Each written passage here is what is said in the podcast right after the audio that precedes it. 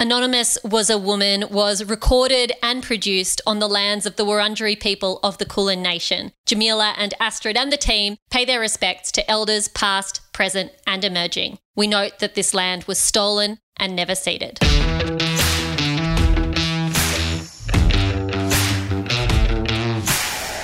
Hello, my name is Jamila Rizvi, and I am joined by my co host Astrid Edwards, and this is Anonymous Was a Woman.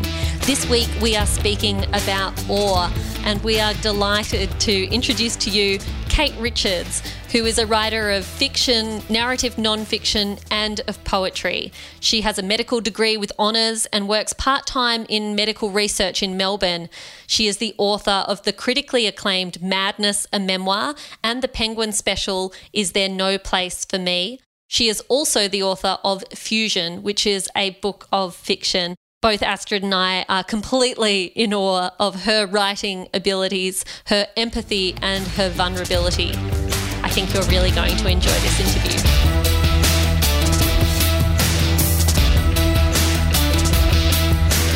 And it is our pleasure to be chatting today with Kate Richards.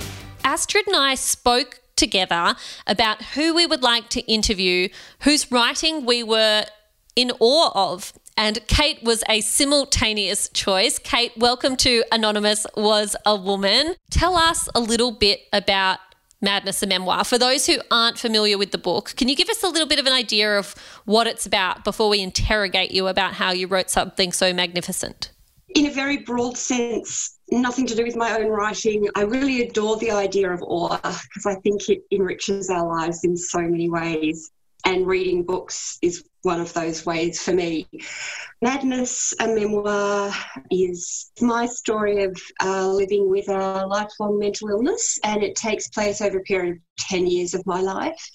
Sort of in my, mostly in my 20s. It was a very chaotic time. I was often very sick. And what I wanted to do with the book was try to give readers a real sense and feel of the experience of severe mental illness from the inside. So rather than have it take a kind of, I suppose, approach from the sidelines of observing what it seems to be like, I really wanted to try and encapsulate the actual experience of being unwell and also the the one step forward, two steps back experience of recovery because that's not an easy thing either. And it might seem that once you're out of hospital, everything's fine, but it can take months and months to recover. And uh, some people tragically and terribly never really do. And I think because I've been so lucky to have periods in my life where I've been very well as an adult in between episodes of illness, I felt this was perhaps my way to give back a little bit to folks who might be feeling the the isolation, the loneliness, the terror, the fear, the grief of suffering in this way alone because it can be incredibly lonely. And I recognise that's not just about mental illness, that's all long term illness of whatever kind people may be um, experiencing in their lives. It's a common thread, and I just hope that the book might lessen those feelings a tiny bit for people who are who are right now and in the past and perhaps in the future going through similar things in their lives or in the lives of people they love. Kate, your writing has meant a great deal to me for a bunch of reasons. Firstly, you actually write beautifully, and I just don't want us to go over that point. It is hard to write well, and you do it spectacularly. It is also hard to write about your own life. It is hard to write memoir, and it is hard to write about illness and mental illness in a way that feels new and different, even though it is such a universal experience in some ways. I have thanked you before, and I want to thank you again. And when we decided we were going to speak about awe you did come first to my mind because I circled your book for years before I had the courage to read it. And it did change everything for me when I read Madness, a Memoir. I did lose someone very dear to me to mental illness. And I was just shit scared of your book. And when I read it, I understood more. And years after I have now read Madness, a Memoir, I am still grateful and thankful for your words and really inspired and I hate that word, but I really am inspired. Uh, Astrid, that's absolutely encapsulating my deepest most secret dream, I suppose, in writing the book that that's the kind of impact that it might have on readers. So that touches me really deeply. And I'm so thankful that it resonated for you in that way too. Because with memoir, there's a lot of risk. And it really is, you are really desperately hoping for to find that connection it turns the little personal story into something universal. And I think that's what all writing is ultimately aiming to do in some way or another. And for that to happen, I'm really grateful and thank you. I think we're slowly starting to understand how serious many types of mental illness are and that they are life threatening, just as life threatening as a car accident, a diagnosis of cancer, COVID, anything really. And and we we as a community need to start really identifying the importance of treatment and care that's lifelong so that the sorts of you know what what's happened to you and I, I lost a friend as well and it's just the most devastating thing I think, in addition to your writing, Kate, one of the things I continue to be in awe of is your. I think the word I'm looking for is vulnerability in this book. And we live in a society where we are encouraged to show the best of ourselves to the world. We are supposed to post all our achievements on Instagram and show off and write resumes that only speak to our perfection and suitability for things rather than speaking to the truth of who we are. And you are in, make yourself incredibly vulnerable in this book to the reader and to the judgment and views and understanding of the reader of something most readers don't have much understanding about because as a society, we don't talk about mental illness. So many of us experience it, but we don't have much of a dialogue about it. Have you found since writing the book that people have almost come out to you and spoken to you and sought solace in, in your company as someone who might understand them? Yeah, it's both an honour and a great privilege when that kind of thing happens, but it can also be a little bit difficult because I guess I feel like each person's story is so fragile and precious and important and in my capacity i mean i can be there in, in the capacity of a listener and a really careful active listener but i can't be there in a capacity as a therapist or a doctor or a, you know so it feels difficult because i think sometimes people are generous enough to share their story and i feel like i want to fix it. I want to try and do something to make a difference. And at that point in time there really isn't anything other than listening. And it's sometimes really hard i think. What can sometimes happen for people though is if they don't usually talk about what's happening for them or their family or loved ones, just saying it out loud to someone might be a sort of bit of a watershed to then perhaps going and having a chat to a GP or a friend or whoever it is and finding a way forward in that way. So I can only hope, but it's a delicate situation, I think. And I guess I always feel mindful of the preciousness of people's stories. So it's a challenge, those kinds of things.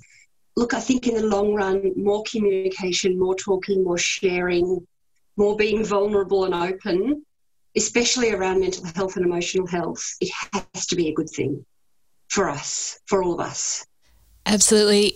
Kate, we've been speaking about madness and memoir, and I don't know. I personally think that book will be in print in 50 years. I think that it is, it, it says things that, it says things in a way that haven't been said before. But Kate, you also write fiction. And I have a copy of your novel here, Fusion. And this is just a beautiful literary masterwork. And you were just talking about vulnerability and the delicacy of everybody's stories you bring this delicate story of C and Serene, two conjoined twins who live a very, very remote and isolated life in a rural area of Australia. And I just wanted to, again, you know, for those listening, just state you are a master of words and the storytelling. And in addition to you sharing your experience, you create worlds for us to inhabit. Can you talk to us about that book, but also why you why you like to tell stories and share them with others. If I could answer the second bit first, because I think that's the most important part of the double question. Reading for me has been a literal lifesaver, both as a child and as an adult. And I don't say that lightly. I think time and again, when the war, if you like, in my own head has been very intense. The only escape I've been able to find that is sustaining and deep and rich is falling into the world created by writers in their books. And that's not necessarily fiction, but it probably is mostly fiction. And it sustained me time and time and time and time, countless times in my life. And it was the thing as a child that I learnt if I was ever upset. I don't know why. My parents even before I could read, the thing they found that would calm me down the most was that they would start to read to me and I would slowly relax and settle. And that's just continued on throughout my life. And I suppose I've always been so much in awe of those writers who can create and sustain a wholly imaginative world that it then morphed into something that because it meant so much to me as a person, I then thought, I wonder if there's anything within me that would be able to do that for other people. Not necessarily in the same way, but in similar ways from my experience. So I think that's where the sort of the seed came from in terms of thinking of writing as I mean, you know, I don't earn any money from writing. It's, it's far more of a vocation than a profession in the sense of being a job, a financially secure job. It is not. But it's the thing in my life that I love more than anything else. And probably falling into those worlds, even if they're ones I create, is still a way of, you know, it's that thing about getting out of your, your own head, your own stuff, your own ego, your own little petty fights with yourself about things that are good or bad or not working or whatever it is. And this is a way of putting all of that aside and entering something that's completely new and different and it occupies a different space in my mind, I think, and I love that. Kate, perhaps it's because I've been rereading Fusion at the same time that I've been reading Julia Baird's Phosphorescence because we were talking about Julia's book last week. But one of the things that struck me in this beautiful work is how poetic you are about the setting and the scenery, I suppose, about the Victorian high country and also about moments of the natural world. I'm going to embarrass you hugely now because there was one passage that really stuck with me around you're talking about a storm rolling in during sort of the warmer months of the year. And it like it is poetry. You write up here we're part of the air and part of the storm and we hear the song in it. No rain yet. Listen and we do. Wait for lightning. Wait for her to show us the way to the sky, to the stars. Here she comes through the clouds, bright eyed. Thunder responds, flexing first, fists up like a boxer, then punching right into the sky's face, flinging the air all about and the sound ringing through the ground. Not once in there do you talk about rain, and yet I know exactly what you mean. I know that feeling, and it, it is written with what seems to me a sense of awe. Is when, when you're bringing scenes or moments from life to light on the page, are there certain times or moments that bring a sense of reverence to you when you're writing more than others? Yes, definitely. I suspect that's the case with all writers because otherwise, that sense of being beyond yourself, of kind of communing with something that's that surpasses and exceeds everything about your own little life is what awe is all about. And i think it's also what we try to try to achieve often not always but often as writers in the sense that we may have had certain experiences in our own lives that have been so deeply meaningful and we have a reverence in some way for or where we feel a real communion with the human condition that goes beyond ourselves and i think for me as a writer, I'm always searching for how to bring that to life on the page. And obviously, it's not relevant for every scene and it's not necessarily relevant for every book or every piece of work. But it's something that's very dear to me, and I really love to find it in other writers' works. I think it's what makes literature soar, and it, those are the books that I remember again and again or keep with me. And it was so funny because Astrid, you were talking about Arundhati Roy's The God of Small Things, and that is one of those books for me. I've read it multiple times. I think about it a lot. It's never left me, even though, like you, I would have read it first back in when it was, whenever it was first published in 1999 or something around there. And uh, I have another one which is Toni Morrison's Beloved, and I carried literally carried it around in my handbag for about 10 years. Wherever I went, it went. It never left my side. And I think it was that same kind of that that book, the awe I felt, the absolute smallness of myself in relation to her creation of that world and those characters, it's never left me. And so as a writer, I'm constantly striving to find that place. And I'm not there at all, not even close. I know that. But you know, we're always trying, aren't we, in whatever it is we're doing? So I, I think that's a big part of the joy of literature for me as a reader. And so it matters to me that I try to create something a tiny, tiny bit similar in my own work. Kate, I think you most certainly accomplished that. Thank you so much for taking some time to chat with us on Anonymous Was a Woman. Thank you so much for having me, both of you. It's been delightful.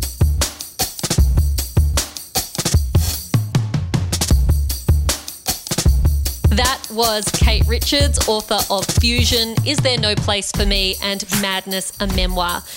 If you are a fan of Anonymous Was a Woman, then you should subscribe wherever you get your podcasts, and that way you will never miss an episode. While you're there, leave us a rating, a good one, and a review, also a good one, and we will catch you next week on Anonymous Was a Woman.